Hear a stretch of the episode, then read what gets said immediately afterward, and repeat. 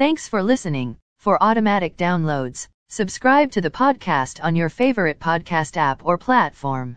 Stock markets were mixed. S&P TSX was up 177.84 points to 21,271.85. Dow Jones Industrial Average was down 21.42 points to 35,089.74. The Nasdaq was up 193.23 points to 14,694.35.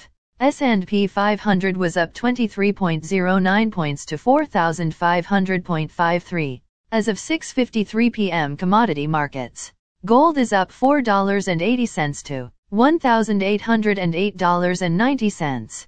Silver is up 13 cents to $22.50. Crude oil is up $1.68 to $91.95. Copper is up 4 cents to $4.50. Natural gas is down 33 cents to $4.55. March corn closed at $6.20 and a half.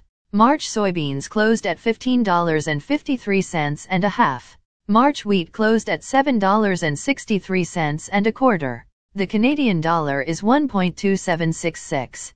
Highlights of today's news. United States create 467,000 jobs in January, Canada losses 200,000. United States 10-year bond yield at highest level since December 2019. The United Kingdom and Germany work on Russia sanction package. Winter Olympics start and Canada expected to do well.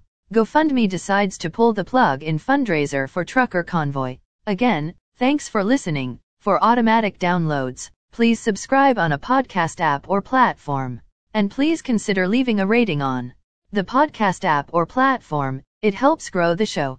Thank you.